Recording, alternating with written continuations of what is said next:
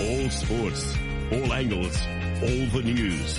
The Radio TAB Breakfast Show. Well, the Brisbane Lions are back in the winner's circle Friday night at the Gabba. It was an absolute cracker. And joining us now is their general manager of football, Danny Daly. Danny, good morning. Morning, boys. How are we? Very well, thank you. What a what a fantastic showing it was from the Lions on Friday night. But then we had the lights out, which made it all very dramatic, Danny. yeah, it was. No, it was a good um, a good performance and a good way for our playing group to bounce back. Um, I think I might have mentioned it to you on the show last week. Uh, we trust our players and have faith in them. And they, um, when they lose a game in the past, we know that they've been able to bounce back and you know, they took it on their on board themselves to do that, and they performed um, admirably well, and it was a, a, terrific performance by the boys. Yeah, it certainly was, Danny. Well done. And what do you think was the big change week to week that you executed for this game that wasn't there in round one? Uh, I think um, if you're talking about the the game plan part, it's obviously the contested ball. We went from minus 40 to plus 30 or whatever it was. So yeah.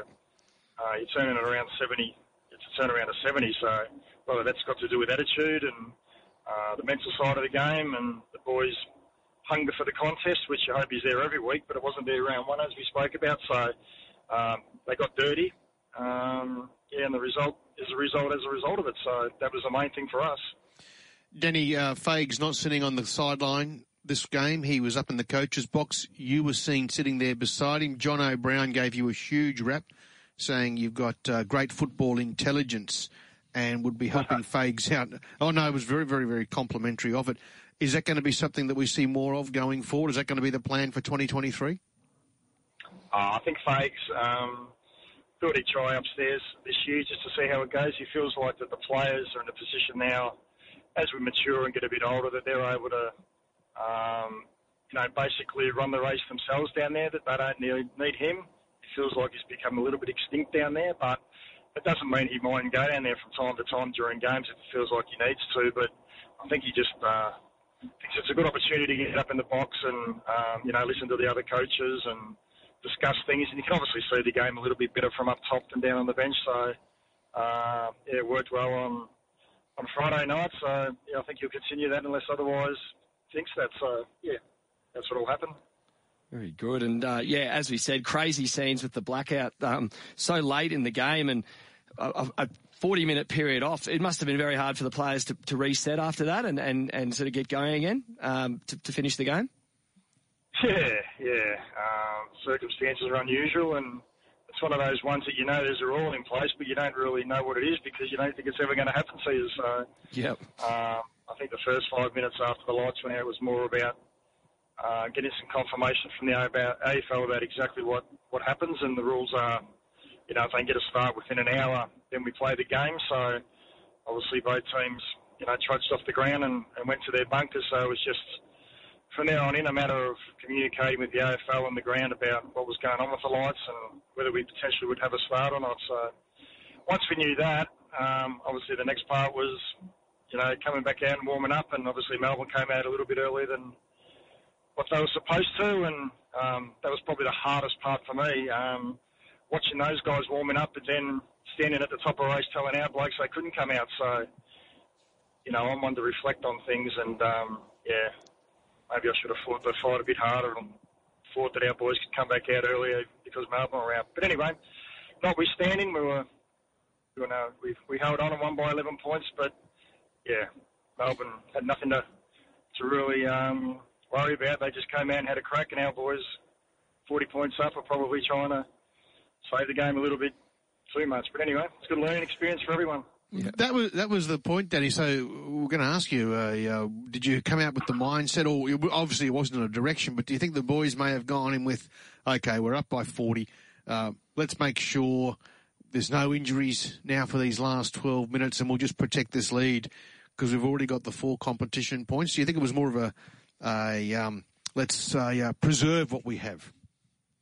Um, I'd like to think not. Uh, Fags addressed that with the playing group in the room, so uh, I think personally what had happened is our boys have put so much effort into that three and a half quarters and you know got 40 points up and then it sort of shuts down. So that momentum that you've got and the intensity that you've got, you can lose that if you sit in the bunkers for 45 minutes. And I understand Melbourne were going through the same thing, but they probably hadn't performed at their best. Um, and no doubt Goody would have said to them, you know, just go out and have a crack and run hard, and we haven't done that all night, and like all those things. And um, they did that, um, and they won the ball, and yeah, we just probably couldn't stop their momentum at that point. Yeah, definitely. I, I, likened it to when you're playing around a golf and you get held up at a tee for too long. You sort of lose that, you lose that flow. So I can understand it. Um, Will Ashcroft, another great showing from him, 31 disposals and a goal. For a very young man, you guys must be incredibly ha- happy with his progress so far.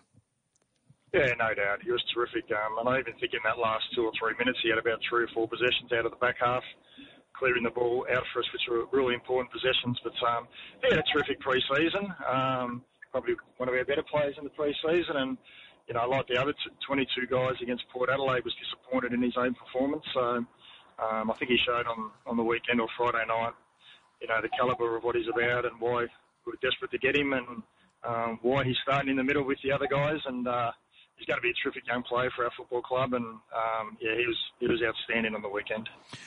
That's one of Joe Daniher's best games in a Lions jumper. Uh, close to. Yeah, I thought Joe probably could have kicked six goals in the end, missed a couple of shots in the last quarter, but you know his work rate. I know he's been criticised a lot for his defensive aspect of his game, but um, I thought on Friday night he he was really good defensively. Some of his chase downs and pressure and um, it's a work in progress for him, but you know he got the reward of you know finishing off with four goals and creating contests down there, and yeah, I thought he was uh, I thought he was very good on Friday night again. Yeah, definitely, and uh, only a couple of days away from from your next fixture. It's come around very quickly, and uh, heading down to Melbourne to take on. Uh, a Western Bulldogs team who definitely need a win um, on Thursday night. When what will the preparation be this week? Will you head down to Melbourne uh, early or just the day before the game? Yeah, no, we'll go down Wednesday, so I'm just yep. heading the club now. So our VFL boys played on Saturday and they had a win by one point, which was great. So we'll review both games uh, this morning. Uh, boys will have a, a little bit of a kick and catch today, and then tomorrow we'll have our main session, albeit it'll be a bit uh, shorter than our normal one, and then we'll um, yeah, head down to Melbourne on Wednesday. Um, yeah, play the game on Thursday night and get back on Friday. So it's a short week for us, but um, that's all good. Recover well, and then we go again. Zorks was subbed out. Was that just precautionary, Danny? No dramas there? Yeah, no dramas there. Uh, we just felt, given that he hadn't actually had a game this year, um, it was probably a good move. And, you know, we are 40 odd points up at that stage before the lights went out and uh, going really well. So we thought it was just um, a good idea to, to get him off and preserve him, given it was a six day break. And, you know, he was he was fantastic, Zorks. What he provided for our group on Friday night was exceptional, and um, yeah, that was just more precautionary and a bit of um, grafting for the last 20 minutes of the game, to be honest. Now, you made mention there that Melbourne went on back onto the field after the blackout before the Brisbane Lions, and, and Fags said, and you just said too, that, that you were told to stay in the dressing room. That's obviously something that you will address with the AFL. If they're to ask you about the stoppage which can go up to an hour. Is that just too long, do you think? Should it be brought back to, say, 30 minutes or, or 20 minutes? What are, what are your thoughts on that? Uh, look, from a club perspective, and this is only our opinion, um, we probably feel half an hour is a, a long enough time to be able to uh, decide whether the game should go on or not or whether the problem's going to be fixed. So uh, that's just our football club's um, opinion. In terms of the AFL, and to their credit, Laura Kane rang me first thing Saturday morning and had a chat about the Melbourne situation, and, and uh, she's dealt with it with Melbourne. So we're happy from that perspective. They're they're always in communication with us, the AFL, and you know we have a terrific relationship with them. So we understand things happen, and we appreciate it bringing us. But you know it was it was just hard for me watching our boys down the bottom of the race for two minutes while the opposition are warming up. You know, like that's from my own perspective as a footy manager and. Um, and looking after my players, it was more how, how I felt about the situation. Yeah, but the AFL uh, certainly have addressed it. Yeah, definitely. And um, looking forward to the, the, next game. Aside from um, Dane Zorko, we've discussed any other injuries of concern. Was uh, is, is uh, Jarrod Berry's shoulder okay? Yeah, he's fine. He just had a bit of a stinger, um, so he would have been fine to come back on if if we needed to. But we felt again that um, we might as well just keep him on the pint. So he's got no dramas. Uh, Keidean Coleman should be right to come back this week. Um, Darcy Gardiner's probably another week away, but outside of that, uh, you know, we didn't get any real injury concerns from the weekend, which was um, another bonus out of the game. Danny, as we said, it's always a pleasure to have a chat with you. You come on whether it's a win or a loss, but it must be easier after a win.